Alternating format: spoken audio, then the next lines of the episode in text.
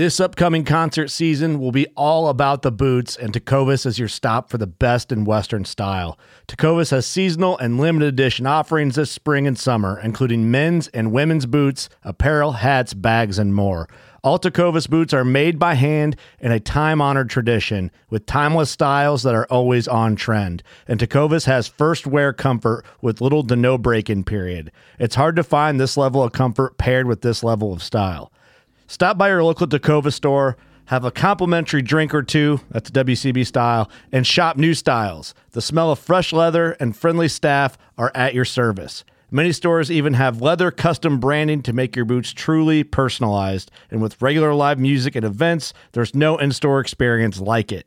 If you can't make it into a store, just visit tecovas.com. That's T E C O V A S.com. They offer free shipping on all boots, as well as free returns and exchanges, and ship right to your door. Go to tecovas.com and find your new favorite pair of boots today. Fishing like a local isn't just about catching fish. It's about connecting with the environment and the people who call it home. It's about hearing the stories and traditions that have been passed down for generations and sharing unforgettable moments with the people you meet along the way. Fishing like a local is having an experience that stays with you forever. And with FishingBooker, you can experience it too, no matter where you are. Discover your next adventure on FishingBooker.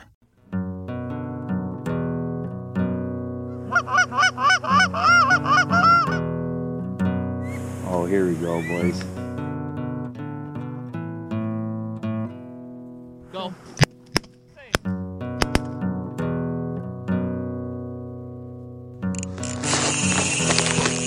I love that sound. This is a good one.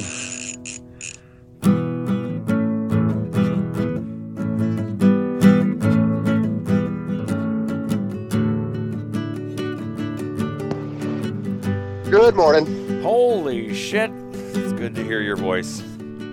It has been a minute Four or five. This this this hunting season uh, presented some challenges. Put it that way. Mm-hmm. Nick finally hmm. got back on the horse because he's back from Canada. He was busy as fuck. So we didn't have any waterfall Wednesdays going on. The only thing that was going on is my little stupid football. Oh, yeah, yeah. So, Right, right. Yeah. The, the the villages the villagers were getting restless. I was getting messages.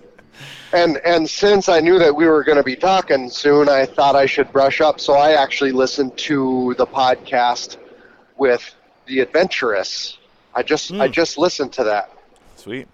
And any Uh, input? that um not really. I mean, fully behind it. Like that's just one of my favorite things to do is just introduce or expose people into the outdoors, and that's what she's getting into, and that's awesome.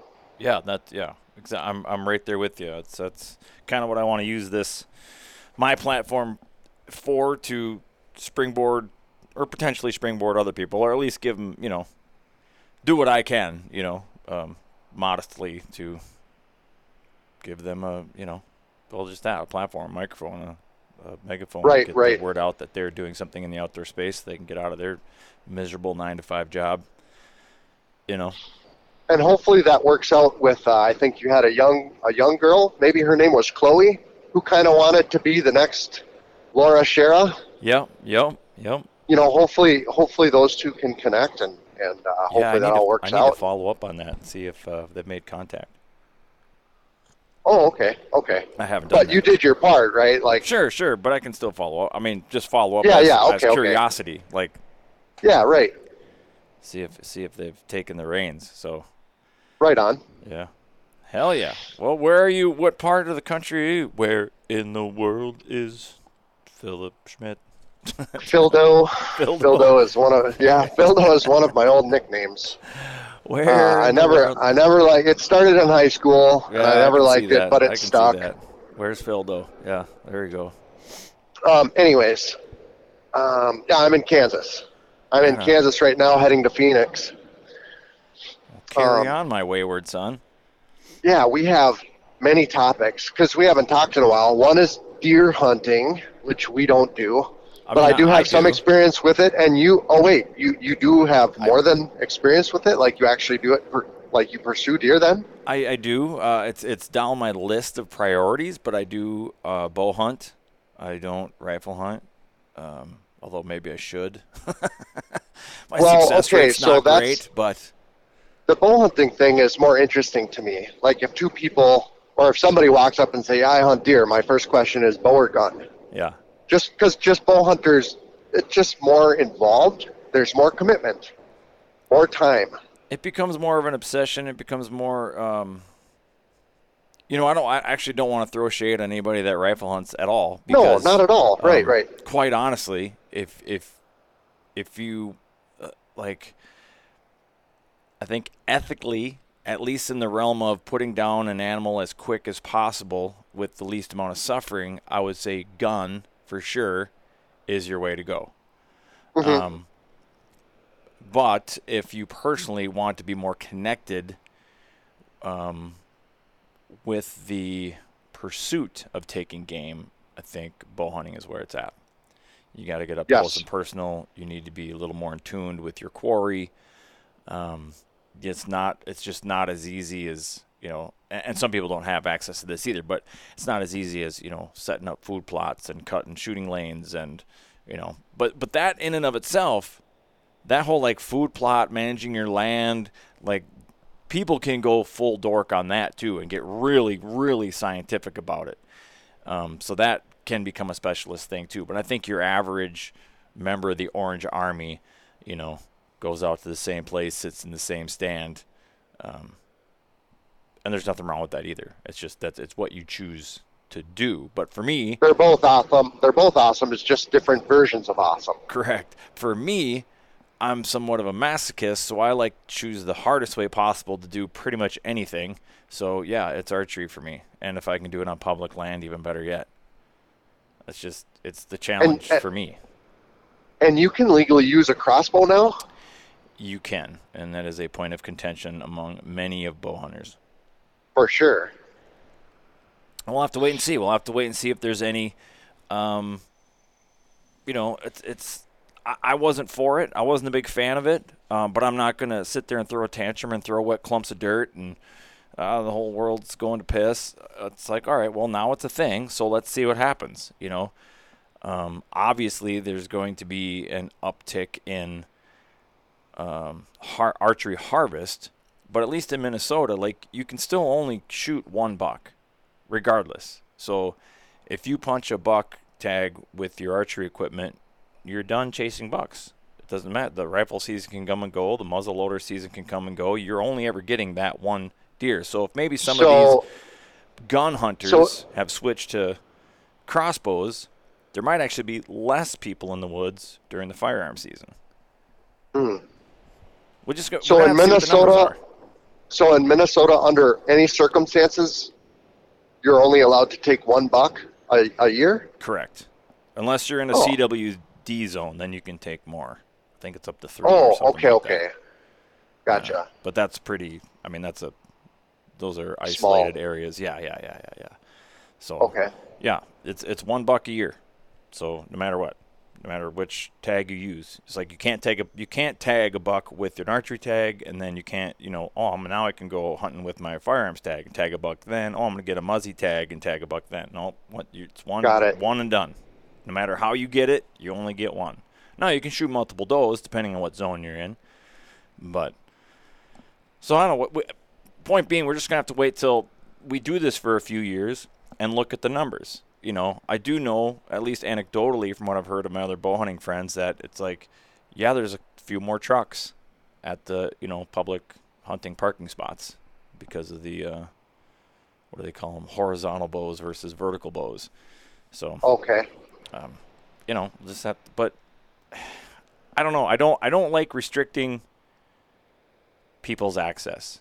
You know, I don't. I don't like gatekeeping of any kind, unless it can be demonstrated that it has a negative overall impact on the population. Then, in which case, you know, if they start reducing, if they start reducing uh, allocations because we have so many few deer, well, then maybe there's a problem. But right now we have an overabundance deer in almost every part of the state except for this part of the state I live in. Um, yeah, where I'm at, it's it's bucks only. Well, north of the one highway, that, and I live just north of that highway, it's bucks only. And to the south, you have to. It's a lottery for a for a doe. So, Okay. um, but most of the state is there's deer everywhere. So they, I think that was part of the DNR's motivation to change that was they just they want to see more harvest in general. I mean, they would prefer to see more doe harvest than buck harvest for sure. Right. So, and that's a whole nother conversation that we could have about. Um, there's like some states have had like an earn a buck program, like you can't shoot a buck until you shoot a doe. Because too many people sit there and they'll pass does because the conventional wisdom, which actually doesn't bear out scientifically, but um, in fact, it could be quite the opposite. That people are sitting there and like, well, I don't want to shoot these does because I want the bucks during the rut to be chasing these does. But what actually happens if you thin that doe herd out, that buck has to travel farther and wider and more often to find does and increases the chance that he's going to walk past your blind during daylight hours. So it actually behooves you to shoot a doe. But I can see. I can see the logic, you know, why it would make sense to some people like, no, I want to leave all those, you know, it's like baiting basically. Like, no, I want to leave all them live decoys out there for that buck. But you have to think he has so many choices it's actually less likely he's going to come in front of you. But yeah, no, I know a thing or two about. I know just enough to sound like I know what I'm talking about, but I don't. well, you know way more than I do. So things have changed in the deer hunting world so much since I was last into it. The last year I went, I would say would be 2000 or 2001. That was the year before I started Goosebusters Guide Service. So I, and it just so happened that I shot the biggest buck of my life that year. So that wasn't a bad way to end it, you know? sure, yeah, Um, it's probably but- bigger than my biggest buck. I don't. My biggest buck is like a little basket seven, I think. Like it's not. Okay. I don't have Um, anything impressive. Um, it was it was it was a nice nine pointer. It, it was pure luck. I mean, okay, so he, here's the thing. So um, my entire deer hunting history is all in the shotgun zone, and way back then, you got two seasons. Either you hunt the A season, which is Saturday and Sunday, or you get the B season, which is Saturday, which would be the following weekend. I think it's Saturday, Sunday, and Monday and that's it. And you you don't get to hunt both year, both seasons. You only get to hunt one season. Mm. You know, so you buy and so you have a very and also back then there weren't deer around, man. Right. Like it was tough. Like I meant I went many years without actually seeing a deer, and I I was committed. You know, like I would sit from first light to last light. Like I would fall asleep in the deer stand. Oh, yeah. You know, Yeah. um, lucky I didn't fall out. and that's actually why it's a little bit of a misconception and, and they've been trying to get rid of that shotgun zone for a few years now and they keep being met with resistance because the narrative the false narrative that's floating around there is that well it's so wide open it's it's too dangerous to have rifles Yeah, like safety. So where the shotgun zone is is where the human population and all the housing they're thickest. So you increase the chances if you have bullets that travel forever, you increase the chances of them, you know, hitting something they're not supposed to. well that that's that's kind of the urban legend around it but that is not the motivation Okay. for the shotgun zone when you go if you look back at when they enacted that law in that zone it had everything to do with what you just said prior that there weren't any deer around it was a way to limit Oh. harvest because they're not Oh. as effective so it- Yes. it, had nothing to do with public safety because in those same zones, as well it, as you know, probably more than most, you can use whatever rifle you want for coyotes. Yeah, Doesn't right. matter. So it's not a Right, public right. safety thing. Yes, statewide. Statewide. Statewide, it doesn't matter. And and even if you go with well, there's more people there. Um, sure, it does encompass the Twin Cities area, but you can't shoot a rifle in the Twin Cities area anyways. Correct. And the Correct. line is basically well, I don't know where the line is like in the western part of the state, but I know the line um, kind of where I used to live is right there, basically, um, right around Stacy North Branch, somewhere in there, where just north there you can use rifles and just south there you can use shotguns. And let me tell you, the cul-de-sacs that are popping up on either side of that zone don't fall under the you know under the risk factor of well there's too many houses. It's not like they're like how many houses per mile or per county make it a rifle zone versus make it a shotgun zone? Uh, bottom line is that was never the motivation. That's uh, but now people just have it wrong so they argue against that. And i think honestly it's probably people that are just against hunting in general that are probably Okay. popping off the most. Um, but yeah, they're they've been trying to change that and just make it, you know, just drop the um, shotgun zone in general because a lot of those areas now do have an overpopulation of deer. So if the reason you had a shotgun zone in the first place was to limit harvest and now you don't want to limit harvest, it stands to reason then all you have to do is drop the shotgun part. Let people use the 7mm if they want and reach out a little bit farther. So, Right. I don't. You, know, you still don't want to shoot at houses. You still, you know, you still got to wear your blaze orange. Like all the firearm safety rules still apply. I mean, I don't. It, you get tangled up in the weeds. The bottom line is never was about that, and it's not about that. So it's time to get rid of it. And I don't even hunt down there, but it's just Oh, sure, sure. I don't like things that are illogical. like Yeah, not yeah. to derail us too much, but like the hen restriction on the most populated duck on the planet. Oh, yeah, yeah. That's a good one. It's the dumbest fucking thing ever. the only thing it's good for, the only thing it's good for is writing tickets. That's it. Yeah, I was going to say revenue. Mm-hmm. That's what it's good for. That's it. I mean, I guess it forces people to brush up on their identi- I, um, identifying on the wing skills, but like you're not saving the planet with that. I mean, it just doesn't make any sense. I don't want to go down that tangent. People have heard that too many times, but um, Sure. anyways, there's there's my tirade on that. Um, I don't know where to go from there. So there's deer hunting. Okay. okay. It um, sounds like going off of just social media, uh, pretty mixed results for the Minnesota opener that was this past weekend, gun gun opener. Um, I saw some people punch tags, and I saw some people complaining they didn't see anything, which I think is pretty average. That's going to happen. The biggest complainers as far as not seeing deer are the ones in the northern part of the state where there are wolves, lots of wolves, um, and that's a valid that's a valid gripe. Because up by where you live, are you getting any sighting sounds or sign of, of wolves? Oh yeah, wolves are. Oh yeah, everywhere. That's awesome.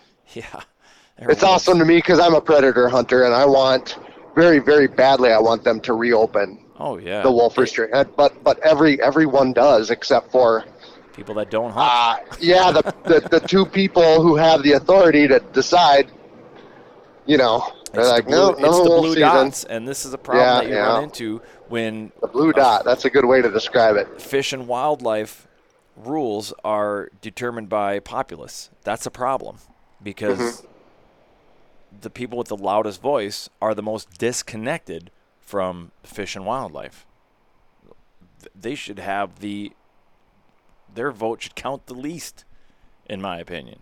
Like, what do you? You, you need to pass a twenty question quiz on wildlife Oh, there we go. habitat and conversation pass this quiz, before then your you can vote, vote. counts.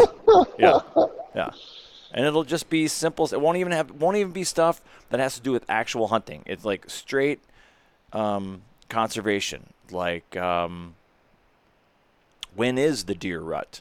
How many? You know, um, when do turkey breed? Uh, what is the preferred forage of X? Um, you know, like nature type stories. Because my biggest, um, I can say biggest, but one of the points I like to bring up when you get in an argument with somebody who is a self-professed animal lover, my analogy is I use like the the sports analogy. To to call yourself an animal lover but know nothing of the animal that you're talking about, I don't know how you could possibly be an animal lover. You're you're the lover of the idea of the animal, Sure. but you don't really love the animal. Whereas a hunter knows everything about that that creature. They know what its shit looks like. They know what it smells like. They know what it likes to eat. They know when it breeds. They know how it breeds. They know how many kids it has. Like they know everything about it. Yeah. So when a lot of these people are saying that they love animals, what they or when they say they love deer, what they really mean is I love the movie Bambi. Ex- pretty much, pretty much. And so the the analogy I like to use, it's like I like I am a huge football fan. I'm like the biggest football fan because I think Tom Brady's hot. Now I don't know what position he plays. I don't know how the game is scored.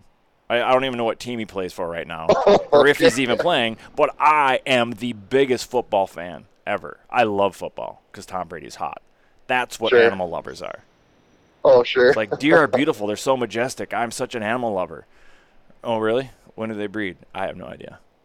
like, like, if Right. you if you knew that little about the person you profess to love, if you're in if you're in a relationship, that would be pretty bad. yeah. Like, I don't even know what my husband's name is. Come again? Like, look, what? Uh, yeah, I don't know where he was born or anything. I don't know what his favorite color is. Like, but I love him. Do you? Do you really? you know what I mean? So it's just it, it's it, it becomes a virtue signal too to be able to just say I'm an animal lover and I'm so compassionate because I don't want to see animals killed. You know, but it's just it's it's willful ignorance.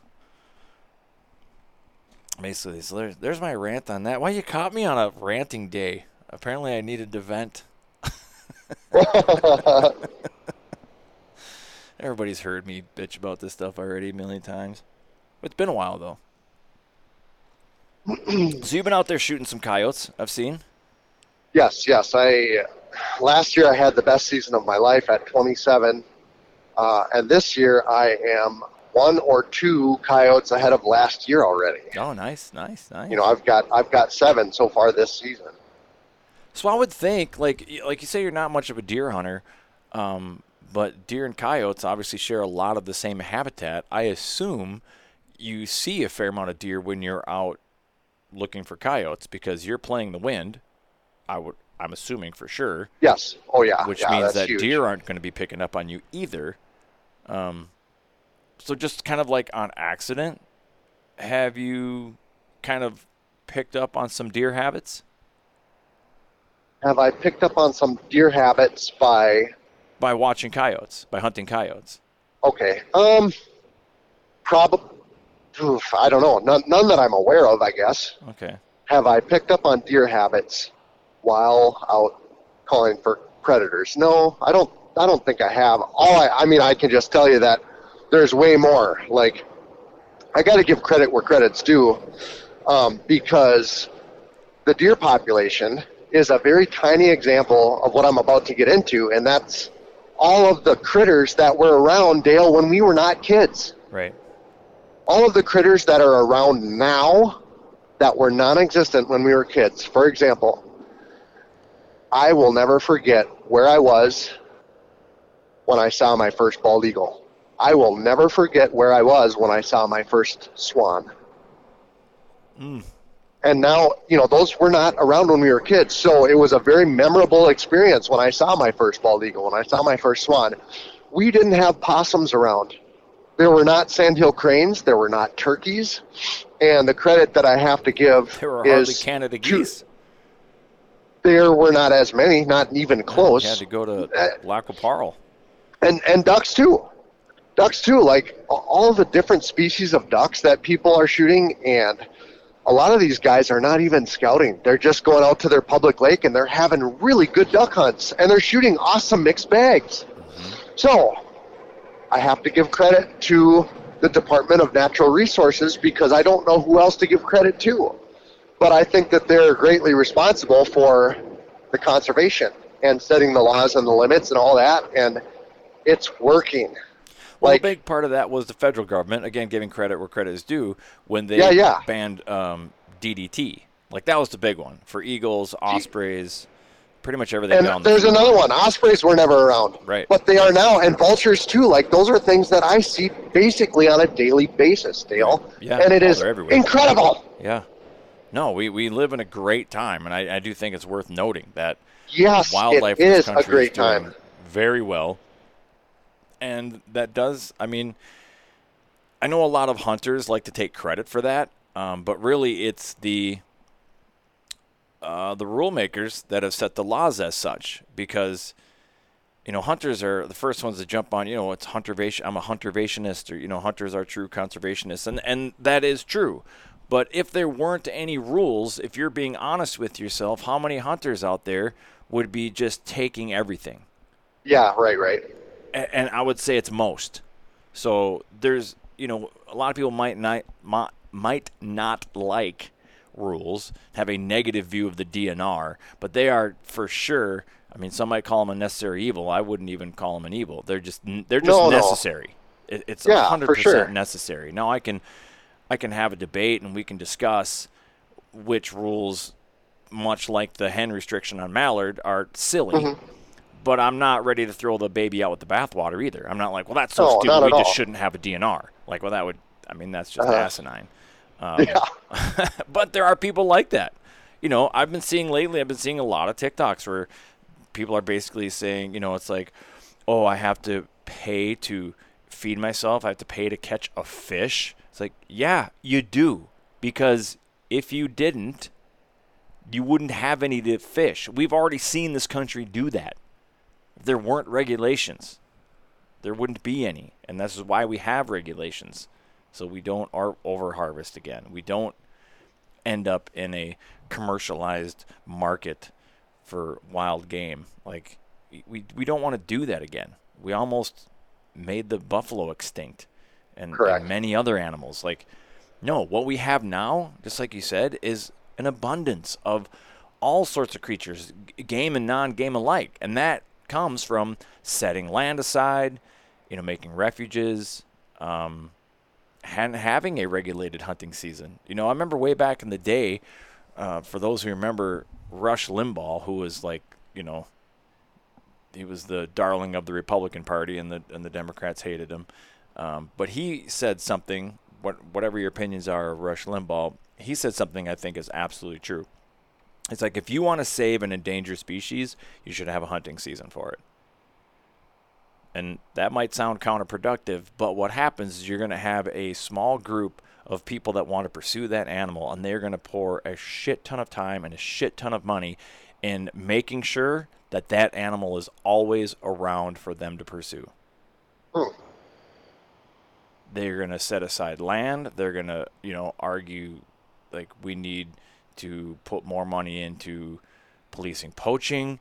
Um, you give that thing value, and without value, it's it's it's gone. I mean, it's just like there's no value in it just being there. Like the idea of it is not enough value to stop a logging company from destroying habitat. It's not enough value for a mining company to destroy habitat or to city to expand or whatever the thing might be. You know, it's causing crop damage. There's no value to it. Just kill that stupid thing. Leave it lie. That's what happens in mm-hmm. Africa with with lions and elephants. You know, these people in the West and Europe and, and America they have this view of, you know, it's it's so terrible to kill lions or to kill elephants. It's like if you talk to people that live there, nobody cries when a lion or an elephant dies. That's one less lion to eat their goats, and that's one less elephant to knock over their orchard. Like they do massive amounts of damage, and they they pose less than value to the people actually living there. So if you give those things value, now you've got rich hunters that are willing to go over there and invest a ton of money and they like that's their passion. They like doing that. So they're going to do everything in their power to make sure there is always some of them to pursue. They now have value monetary value. And that that's what drives a lot of conversa- uh, um, conservation it would be nice if people just did it altruistically but it's not realistic it doesn't happen where there's nobody spending hundreds of millions of dollars or billions of dollars in the hunting industry. People aren't spending billions of dollars to go on photo safaris. They're just not. They, They'll go to what you end up is you're going to have a few animals in zoos. That's what you're going to get. You're not going to get the animals in the wild. Again, there's another rant. I said you caught me on a day, man. you caught me in a mood. Mountain lion sightings. Oh God, here we go. All right, let me hear your. This isn't another rant, is it? Oh, it will be. Oh, Go really? Let me see. Let, go mountain lion sightings. Go. You give me your you give me your perspective first. I just think it's awesome. Oh, okay, good. Well, that's not. I bad. just think it's incredible. Like, you know, as a predator caller, I am really jealous of everyone who has had an interaction or an encounter with a mountain lion because I still haven't. I've never and seen I'm one in the wild.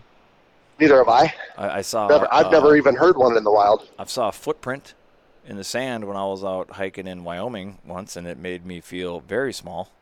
Because Okay. I, I didn't even have a pocket knife on me. The closest thing to protection I had was a can of mosquito uh, deterrent that I found out there. Thank God, because I Oh, didn't bring so- any with me, and I Oh, I see.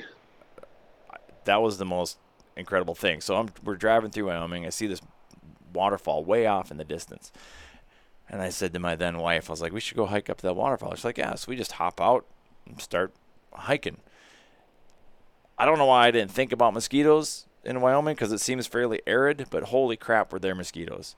And we didn't have any bug spray. And we keep walking. Is it safe to say you were in the northwest corner of the state?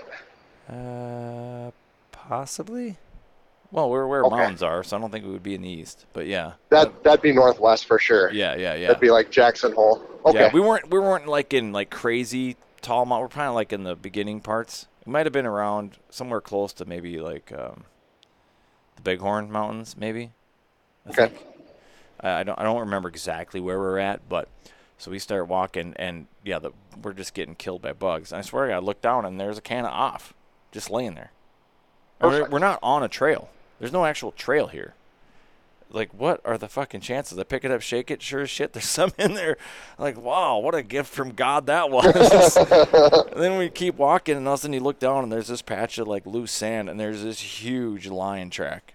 And it's like, oh, that's a mountain lion track. And like, coming from Minnesota, you don't really, I don't know, for me, like, predators aren't in the back of my mind. You know, people don't generally get attacked by bears, you don't get attacked by wolves. Like, it's just not really a risk right. to, that that's in the back of my mind. But when I saw that lion track, I immediately like checked my pockets. I'm just like, I don't even have. Like we we just jumped out of the car to hike up this waterfall, take a picture of it. I didn't even I didn't even grab a pocket knife. I had nothing but that can of off that I found. Sure. I guess I could throw it at him or try to use it as bear spray or something. But it was interesting just the way it made like that was the first time in my life in that moment I realized I'm not the top predator. And that is a really weird feeling. Mhm.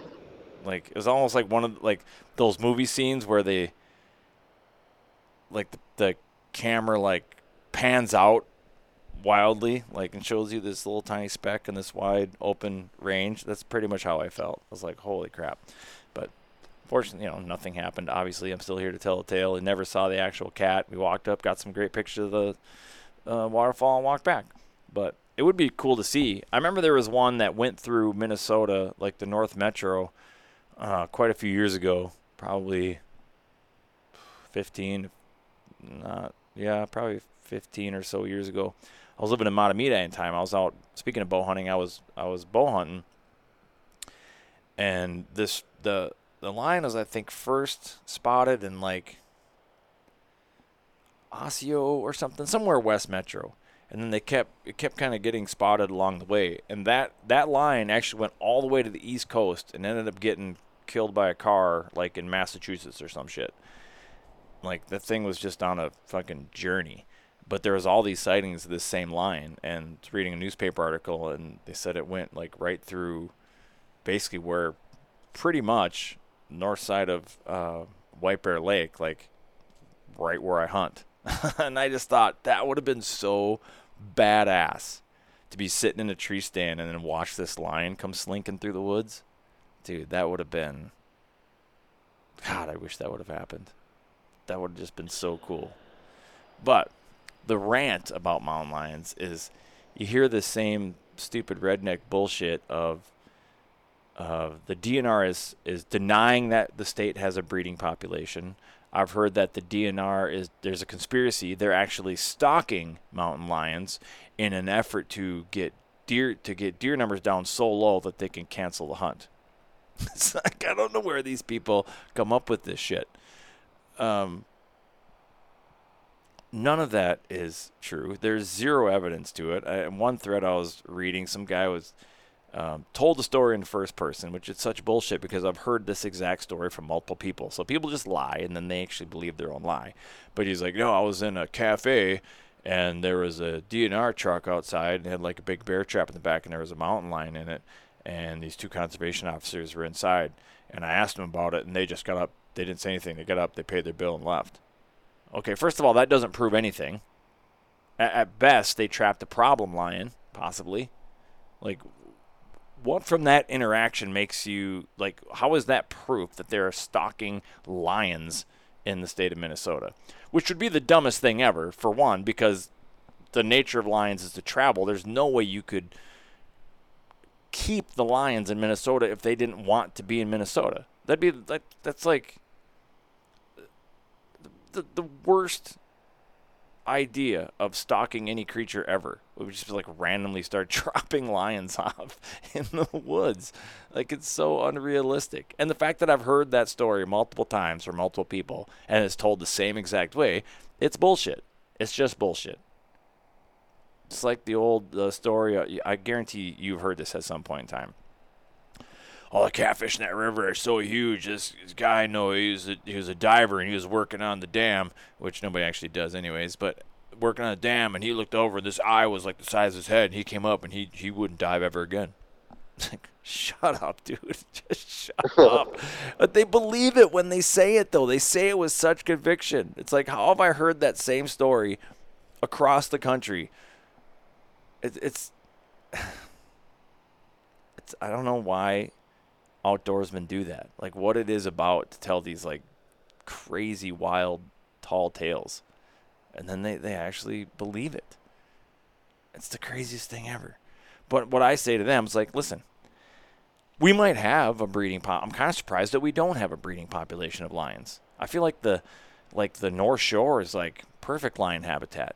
There's lots of deer. You got rock outcroppings. It's it looks a lot like the West or the Minnesota River Valley would seem to be a good place for lions.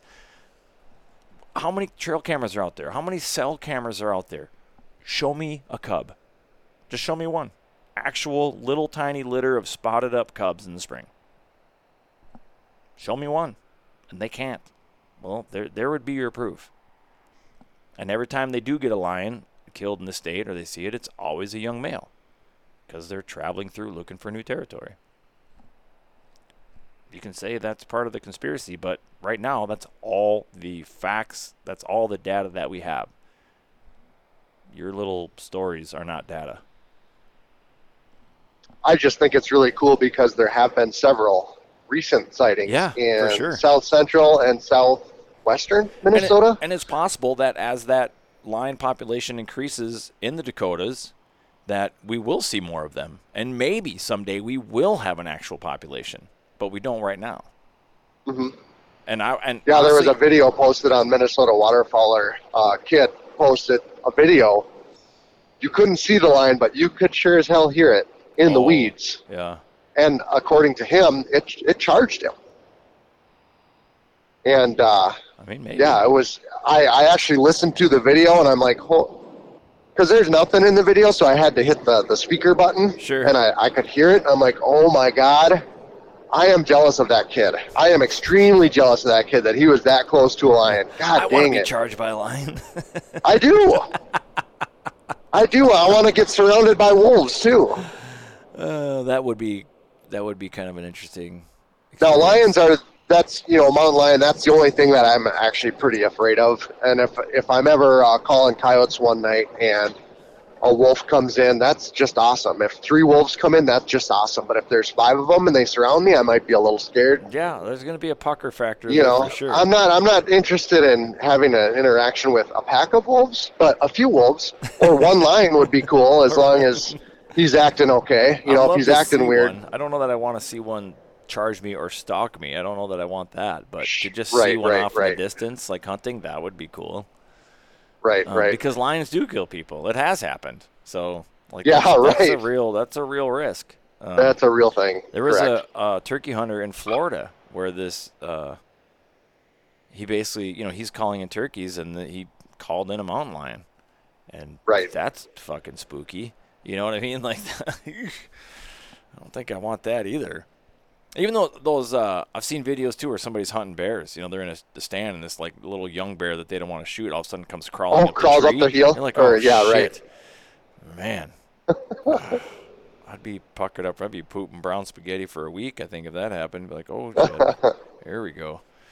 This is not good. But yeah, lions are cool. I'd like, and I don't know. I'm probably probably alone on this, but I think it'd be cool if we did have a breeding population of lions in the state.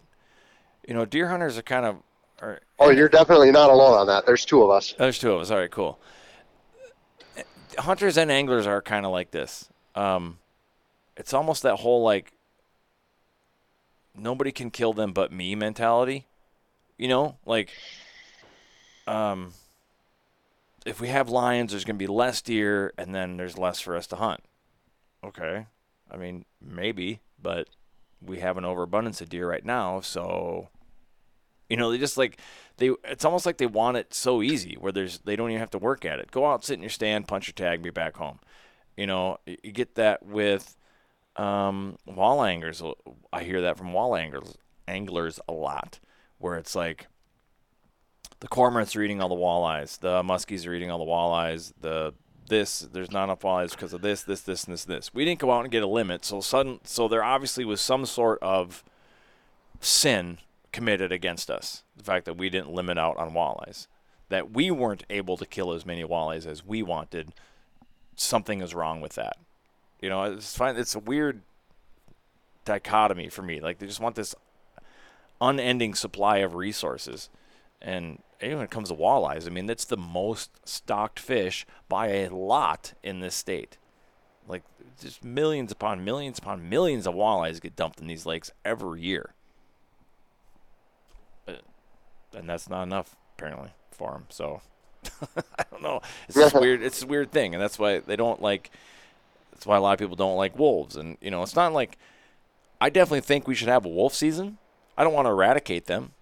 I love that they're on the the landscape. I've heard them howling up here multiple times. It's the coolest sound in the world.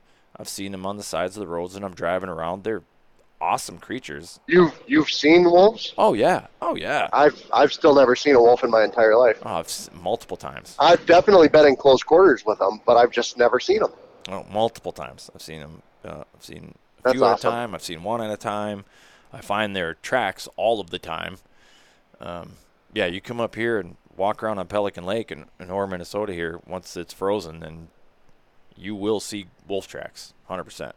Sweet. Yeah, I, I don't. You could come up here and probably do some predator calling at night, even if you just wanted to see one. I I guarantee a wolf's gonna come trotting on that lake. You would you would see one for sure. When the was it one season or two seasons we had a wolf season? I think it was two before they shut it back down. Might only been one, but it, it's not as easy as people think either. You know, there they seem to be a lot Oh, we just lost Phil. And he's back. Last thing I heard was you could probably come up here and do some predator calling at night. Yeah, That's the well, last n- thing I heard. not even at night. I, well, I think at night would probably be the best, like on a full moon or something. I don't think they travel too much during the day. Well, they might, but point being, there's so many wolf tracks out there that you would, if you put some time in, you would definitely see some. But when when they had a season up here, what they found out is it's not as easy as people might think to like call in a wolf. Um, Mm-hmm. I, in fact, I think trappers are more successful than the hunters were in getting game. Um, they're pretty wary, even though they're Yeah, not. I think it was I think it was trappers and the houndsmen actually, Hmm. the guys that run them with hounds. I could see that for sure. Yeah. I think because that they had a season recently in Wisconsin and they had Mm-hmm. to shut it down because they killed a few too many or something. They killed more wolves than they wanted to sooner than they thought. So they actually closed the season before it was supposed to be over. Well, here's And I think most of that success was because of the houndsmen were were very successful. here's how the wolf hunters in Wisconsin fucked themselves. It, they did that. They went over quota because they did it on purpose. They delayed the reporting. Uh, they delayed their registration. because they're like, well, don't if you shoot a wolf or you trap a wolf or whatever on the first day, don't report it because then they'll shut the season down. Because it was a, it was the season. There was a season length, but then there was also an allotment, whichever came first. Either the season closes or we reach this number of wolves taken, and so all the people in Wisconsin, all the hunters were like, don't if you shoot one, don't report it right away. Otherwise, On we'll only have a one day season. So Sure. obviously they went over quota. And the reason they fucked themselves is even though the DNR set that limit extremely low, very, very conservative, the total wolves killed, and the fact that they went over quota didn't even scratch the population. But the way that is viewed from the public is that all these bloodthirsty hunters went way over their quota and Mm, okay. got the hunt shut down. It's like, I know what you guys were trying to do, but in the long run, you did yourself a disservice. Go in there, be responsible sportsmen, take your allotment, show that th- that was your opportunity. If you're going to claim to be a conservationist or a conservationist, that was your opportunity to prove that that's what you are. Go in there, abide by the rules, take some wolves, prove that the population is healthy enough to take some harvest, and then you have a strong argument to continue that harvest into the future. But you all got greedy and fucked yourself, and now there's no wolf season. So Right. I, you know, we got to give credit where credit is due. Y'all got to call people out when they deserve to be called out, and I, in that example, I believe they 100% deserve to be called out. You know, and there's people up here that you know, northern Minnesota. You hear it all the time. You know, the shoot the three S's: shoot, shovel, and shut up. Or most people don't even do that. They just shoot them, and I've heard people say, "No, you gut shoot them," and then they run off and die somewhere else off your property. Then you don't have to worry about it. It's like that's not very ethical. I don't really like that, but I understand why they do it. You know, mm-hmm. it's been going on forever. And that's the other thing Yeah. you tell people that don't want a wolf season. It's like by not having a wolf season, wolves are still dying. You just don't know about it. Like you could at least give them a legal way to do it. You know, they're not viewed very favorably up here. You can pretty much talk to you. Could Oh, do no. a, you could do a general poll. You could stop 20 people up here randomly, and I bet 20 of them, well, I'll say maybe 19, will all say they need a Kill wolf 'em all. Kill them all. Yeah. Yeah, yeah, right, right. you might find that one old lady, you know, that likes wolves or something, that retired up here from Minneapolis. You Yeah, know? yeah, right, Yeah, You might run into that person, but I wouldn't be surprised if you went 20 for 20 of kill them all. Um, even the conservation officers up here, you know, the tribal conservation up here on the reservation, you know, I was asking him about wolves. He was very guarded, and I was getting a really weird vibe from him, like, what the heck? And then once I got to know him a little better, he basically shared with me, he's like, well, I wasn't sure what your intentions were when you were asking me that, because what usually happens is people will come up here, people from like the Ely Wolf Center or other activists, wolf activists, and they ask, they'll ask these questions, and the only sound bites they use are when they get somebody, they get a native that is like from the Wolf Clan, which they, if you're if you're Wolf Clan, you you can't hunt them. That's how that goes. So then they use they use that soundbite or they use that headline where oh wolves are sacred and this they're a big part of Native culture, blah blah blah blah, and they just ignore all the other Native Americans that, that are living up here that want to harvest wolves because there's less deer up here. They so um, on the reservation, uh, tribal members can actually shine deer. Well, that's one of the tools they have available to them. But they this is the second year in a row, I believe, where they shut that down. They're not allowing it on tribal lands because there's just not that many deer, and they're like, we have to manage these predators, but you never hear that in the news. So when I was asking him about it, he was very guarded at first until he found out I was in favor of a wolf hunt, and then he kind of opened up. Oh, okay. Yeah, because he was like, "No, I've given up talking to people about it because they just use our words against us." It's like, I that, see. That just sucks. like, where's that news story? I feel like that should be a bigger news story. You know? Yep, I very badly want that wolf pelt hanging from my wall. Oh, wouldn't that be cool? Well, a few people got some when the season was open. There were some big Yep, wolves yep, yep. taken, I'm, man. I'm friends with them. man. So do you know much about like how like would the technique of going after wolves be pretty similar to coyotes? Do you think? Mm, uh, yes and no. Um, and I have I have such well I have zero experience, you know, trying to call wolves. Um, so yeah, I, I really don't. I'm not really qualified to speak on it just because I have zero experience. You know. Right. Right.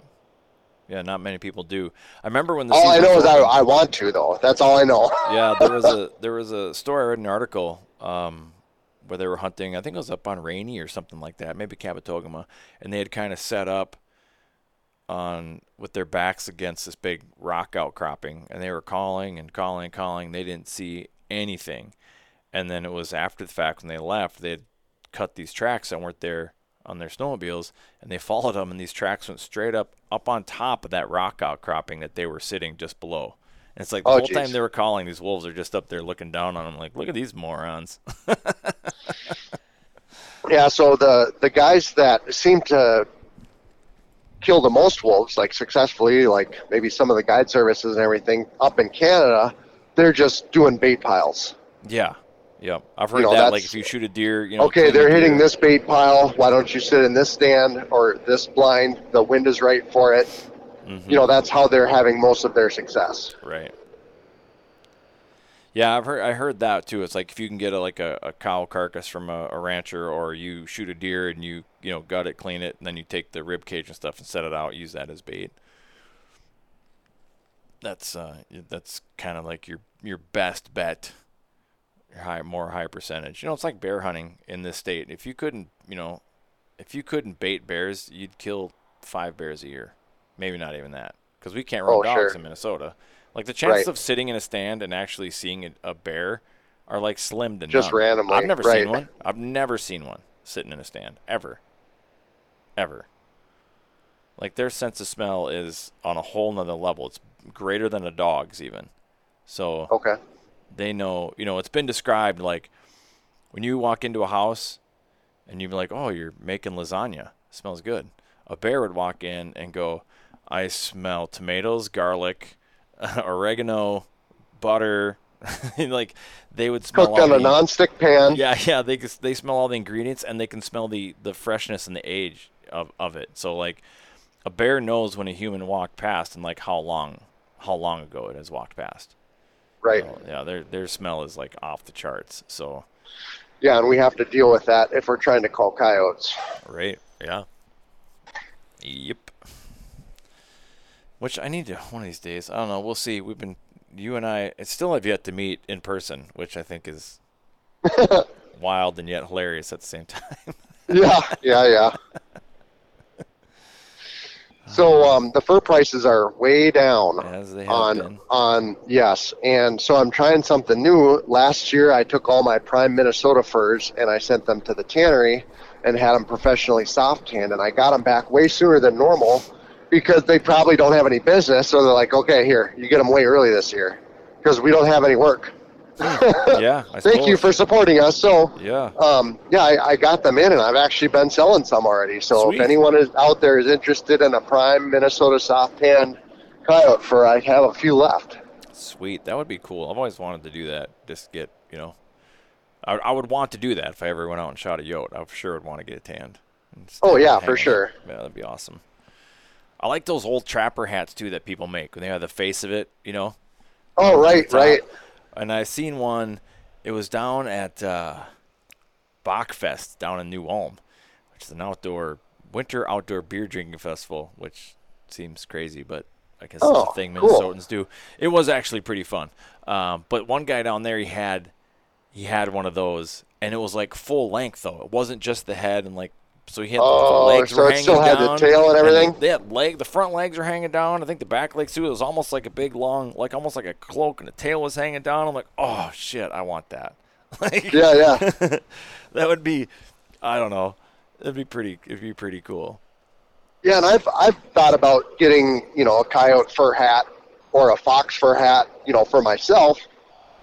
But I would never wear it. I would wear it if I ever went ice fishing, but I don't. I don't. I don't yeah, ice you don't fish. ice fish. Right, right, right. And that's kind of what I thought. I was like, wouldn't it be kind of cool? Like that I would just be like want your one. I just want one. Like everybody would know it's you fishing because there's the guy with the full body Yeah. hat. Or, you know what I mean? Like there would be me. I'd probably get shot because I'd be out there hunched over, looking at my Vexilar, trying to get this. You know, and it's just going to look like a coyote out on the ice. you know, I'm gonna have to wear. I'm gonna have to wear some bright, a bright colored jacket. So people don't snipe me off from their shoreline cabins. There's a coyote out there. Shoot it. Probably not like the mother-in-law camo during deer season. It was just a old deer hide.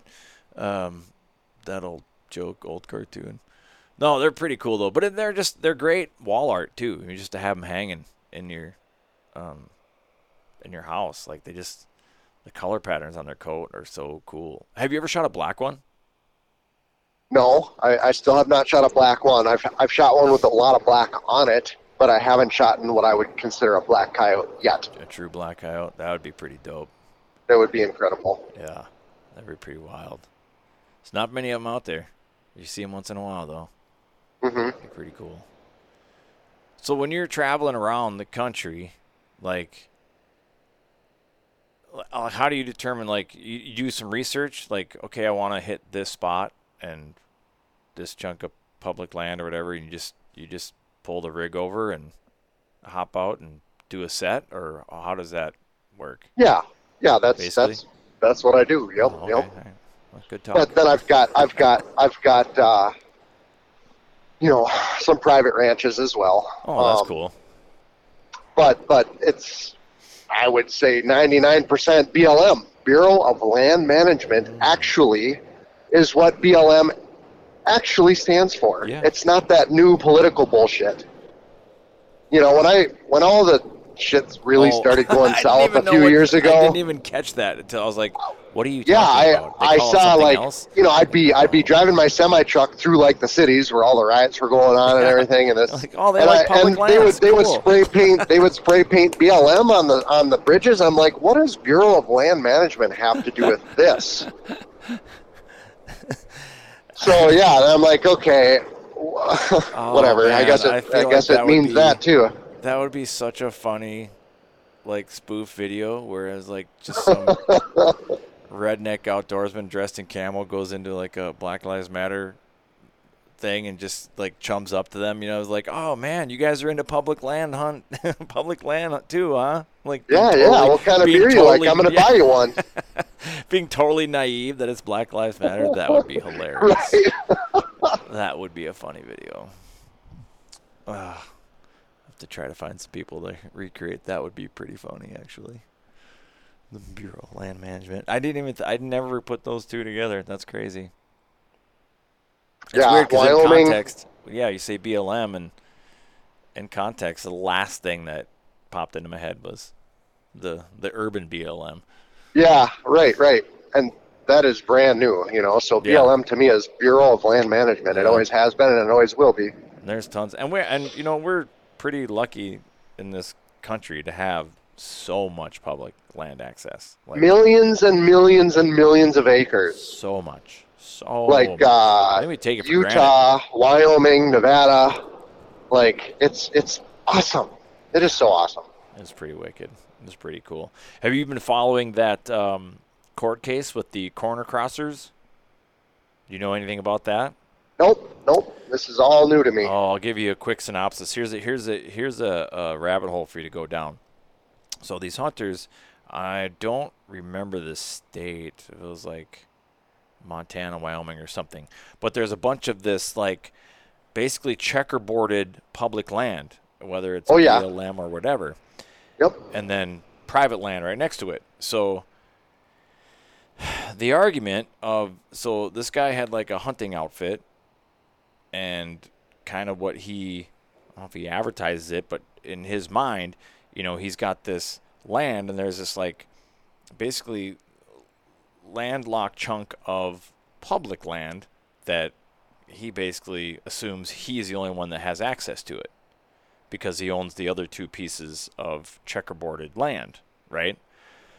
Well, these Missouri boys, I think they're from Missouri, went out there and corner crossed, and he had them charged with trespass um, because they had to cross his land. You know, and that and so it's getting down to like the fine minutia of where does your land stop and the public land begin.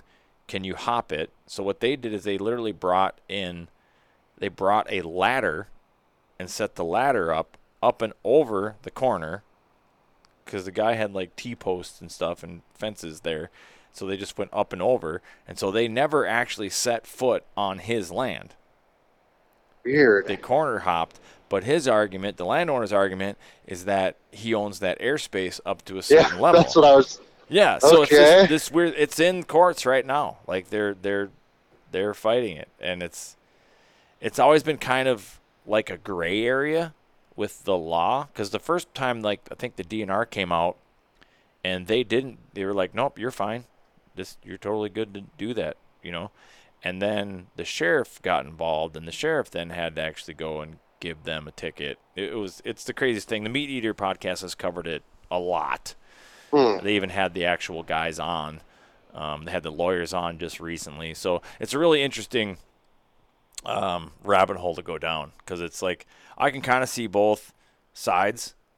Um, however, I'm more on the corner crossers side because it's like you didn't. Taxpayers are paying for that land. That you're the only one in your estimation that gets to hunt it. Yes, you were hunting legally in a legal location. So why like that's not your land. Like eh, you're claiming it is. And so he's suing them for like millions of dollars because in his in his uh, opinion it has devalued his hunting operation because now if it's known that people can go hunt this chunk of public land, have access to it, that's no longer like private land. And my argument to that is it never was private. Sure, Like, sure. It never was. If somebody was rich enough to dr- to have a helicopter drop them in, they could do that. Like it, mm-hmm. it never was private. Access was just more difficult. And like Right. and to me as a taxpayer and the animals on that public land, I'm like, how dare you assume that those animals belong to you? Like you don't just get to do that because you creatively bought land. Like Right. fuck you, dude. Right. Like no, like if if I had deep enough pockets to do the the legal battle, I'd, I'd probably go and do it on purpose just to prove a point. You know, it's like no, you don't get to just and I, that's that's been a problem in New Mexico. I just saw an article where some like ranchers and stuff like that are putting fences across trout streams because they own land on both sides, and so they're like they're trying to restrict access. Like they want to have this private trout stream. It's like, well, it's not yours, dude. Those fish aren't yours. That water coming from somewhere else. Like you don't get to do that. If I want to float the this river in its entirety from the headwaters to the finish, I get to do that. This land belongs to the citizens of the United States, not to you, just because you bought land on both sides of this river. And so they're they're starting to crack down on that in New Mexico, which is good. I'm totally on board for that. But bottom line is, it's we're pretty fortunate in this country to have just.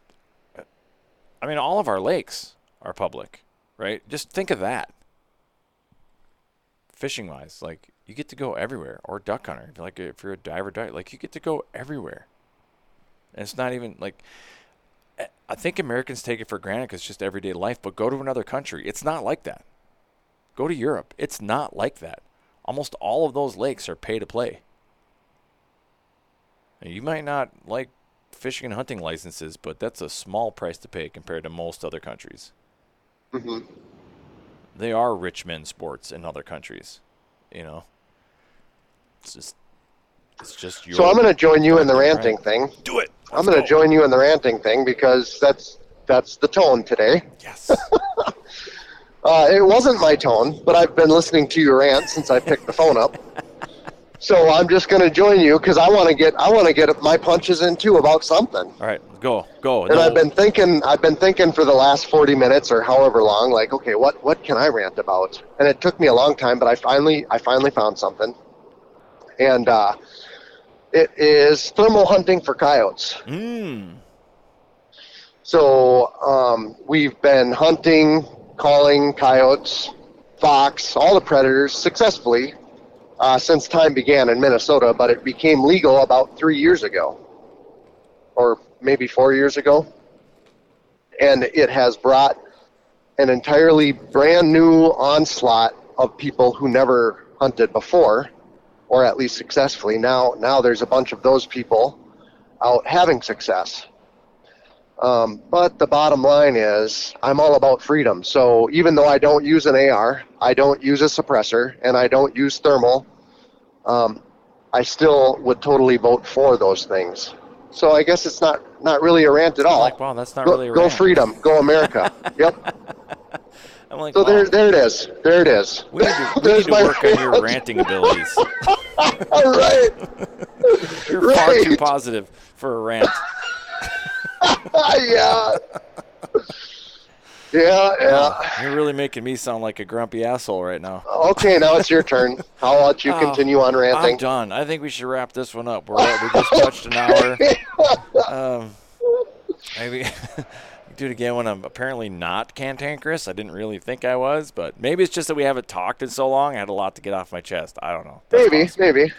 That's possible. But no, I think I think the state of the state of outdoor recreation is is pretty good. There's definitely areas that we can improve. You know, let's. Uh, it's just think it's unrealistic, but it would really be nice if we could get a wolf season for sure. Um, Oh man, I would I would quit my job. Actually, I wouldn't quit. I wouldn't quit. I would just stop going sure. until uh, until I got a wolf, and then I would just show right back up. Be Well- like, uh, do we do I got to sign some papers or something to get back in here or I, what? I assume the season, if we had one, would be relatively short. So you might just need to Yeah. take a small respite from driving truck. Get your. Get Oh man, that would go. be. And if you didn't get it that, That- season, better luck next year. And I want to I want to get my first wolf in Minnesota too because I've got I don't That's your like best bet. I got I, I got a rancher buddy in South. Hold on, South. Where is he? South East Wyoming, and they have different wolf laws in that state. Mhm. And like we could, um, you know, Kevin and I could go wolf hunting. That's his name, Kevin. Like we could actually go coyote hunting, whatever predator calling in southeast Wyoming, and I could call a wolf in and kill it legally on Mhm. site, like without without any non-resident. So like, but I want my first wolf to be in Minnesota. Sure. It- it may not happen, but whatever. The first one that stands in front of me, if I can legally do it, it's done. Yeah, you know. if legal, it's your best chance. Because I did a little deep dive on this, and I added up the numbers, and Minnesota has more wolves than all of the western states combined. oh my God. Yeah, we have. Uh, Oh, depending my on who you ask, we have anywhere between three to three to five thousand wolves. And I think when I Okay, added it up, I think all of the states combined, the western states combined, and some of those, honestly, you have to assume are double dipping numbers because wolves cross borders, right? But I didn't. I just took state pack numbers and add them all together, and I think it came up to like twenty eight hundred or something. Okay. So, yeah, and Minnesota has over 3,000. Just this state alone. Not talking Yeah, about I've- I've- Wisconsin or I've- Michigan. I've been up in I've been up, you know, calling for predators up in the northern parts of Minnesota, and I've had wolves respond vocally oh, to Oh, me, and I tried and tried and tried. I just want to see one, Dale. Yeah, I tried so hard to, to get one to show face. Now I'm not sure if one showed up or not, but they never exposed themselves. Right. Well, if you spend enough time up here in the North Woods, even just driving around, you'd see one. Yeah, Right. You right, see one for sure. 'Cause, yeah, I, I, I can't say I see them all of the time, but it's to the point now where it's like, oh, there's a wolf. You know, I don't freak out. How many would you say, rough estimate, that you've seen Um, in your life? 10. Okay, cool. That's a good number. Yeah. I saw three one time on the side of the road. I've seen a, a couple a couple times and then a handful of uh, solo wolves. So, yeah, I know. I'd have to really go back in the Marion Banks and try to put them all together, but probably 10 or so in my life. That's cool. Yeah. So not a lot, but you know, they're they're pretty more than zero. it's more than zero, but they're they're pretty um, secretive creatures. You know, they don't like to be Sure. seen. That's kind of their thing. You know. Right, right. Yeah, and the reason we see so many coyotes is because the coyote population is fucking incredible.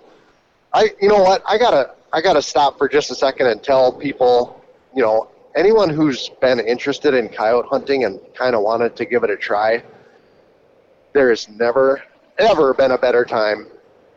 You know, there's never been a better chance at getting a coyote than right now. Like the fur prices are low, so the trappers aren't out. Um, the coyote population is incredible. As a matter of fact, I've only made two sets this year in Minnesota, and I have seen four coyotes, and I've shot at two of them and got them both. Nice. You know that that's incredible numbers to to Sure. call in. You know, you've made two sets and seen four. Okay, that's that's you know that's not going to continue. I'm just saying the wolf or sorry the coyote population right now. If you want to, if you're thinking about getting into predator calling, um, and you know now now is a great great time. Like the the coyote population in the state of Minnesota is just it's through the roof. And that's why people see and hear so many coyotes and they are incredibly secretive and they are incredibly elusive, but there's just so damn many. Just got back from a North Dakota waterfall trip, and yeah, a couple nights you heard the coyotes cracking off. But I've heard that quite a few times. I'm out there in spring snow goose hunting, and all of a sudden you see you and you just hear pretty much every coyote in the county seems to just pop off at the same time. It's a pretty cool sound. And I would imagine it's the same in that state. I would say that it's probably the coyote population is probably the highest it's ever been nationwide right now. That's And not- I'm I'm incredibly excited about that. well, that's not good for ground nesting birds. Um, It's not good for many prey it's species. not good for fawns, fawn deer. Right, but somehow the deer population is also the highest it's ever been. That's because it's just that many of them. I mean, Yep. humans just continue to create the best deer habitat possible. You know, Yes. every tree that gets cut down creates more edge habitat, and whitetails have adapted beautifully to human habitation. You know, they like And I- they like I to believe- plant things that they like to eat. they like to give them. I believe strongly. I believe strongly that the the, pre, the predator species or the predator population follows closely the prey species. So if Sure. you know the the prey species, I think dictates everything. If there's lots of prey, there's going to be lots of predators. If there's not lots of prey, there won't be as many predators. The prey species dictates the the food source for the Yeah, well. I mean, think about it. Like, you know, with the building houses, you get all that edge habitat. Uh, people have bird feeders out. They're planting shrubs and stuff that bring in deer. But they're all, you know, the bird feeders are bringing in. You know, mice are picking up the Mice is spent huge. grain. Spent grain. Look at just our agricultural practices. Whatever kind of spent grains. So all the edge habitat, you're going to have tons of rodents. Um, with that, all the cereal grains that we grow corn and soybeans and wheat and barley and oat, all that, all even the dairy farms, you know, because they're feeding grain, and they're- so that's going to bring in a ton of rodents. So yeah, you're going to have coyotes. You know, you're Mhm. just you're creating the best possible habitat for them. You know, if this land was nothing but trees, you wouldn't have as many rodents.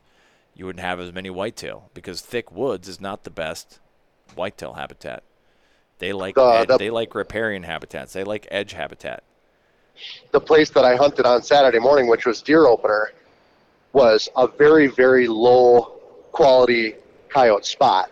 And the reason was because I don't want to go out there and screw up anyone's deer hunt. So I'm just going to go where I know there isn't anyone.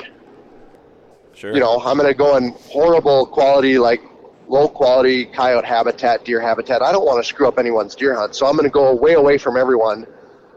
I saw three coyotes, shot at two, and killed two. Nice. And I was like, if I can have this much success, like a- it's out of control. Like get out there and spot, yeah. coyote. Yeah, exactly, exactly. Yeah, for sure. All right, well, we'll do that. We probably should have a coyote, like a, a pure coyote episode at some point this winter. That would be fun, like a like a, a deep dive how to. Like if somebody is interested in doing that, they might be like, Yeah, I it's don't in, know what it's to do. it's entirely up to you because I got all the knowledge and all the experience. Yeah, we'll we'll have to do one of those. But let's wrap this one up. Uh, we're over an hour, uh, and I got shit I got to do today. So Yep. it was good to hear your voice again, sir. Glad we'll get back on track and get these uh, coming out in a more timely fashion. Yeah, I feel I feel as though you're sort of hyper focused on football right now. So what, once you get that out of your system, then we can have more of these. It's, it's not so much that I'm hyper focused on that. It's just that's what I have time for. Like it's easy to crack Okay. my nose that we've just been missing each other, and when oh yeah, we can- have been. when we can do a podcast, and a lot of that has to do with the hunting season. So like, there's been weekends I'll get your text from you which just says ready, and I'm like, I'm in a duck blind. You know, it's like, Sure, I sure. I can't do it. You know, so it's I'm not going to give up hunting and fishing time to do the podcast. So it No, no, it has to- absolutely not. It has to fit into both of our schedules, and it just we've been missing each other for literally pretty much two months. So Yep. as those hunting seasons wind down, um, hopefully we'll we'll hit more than we missed. So of course there is ice fishing coming up just around the corner. At least I hope it is. But we'll make it. Uh, yeah, we'll, we'll we'll figure it out. We'll keep going. But I would like to do a coyote episode. I don't think that'd be very good. But I'm rambling now, so I'm gonna wrap it up. Okay, sounds good. Be good. Whatever your passion, pursue it. Full scale.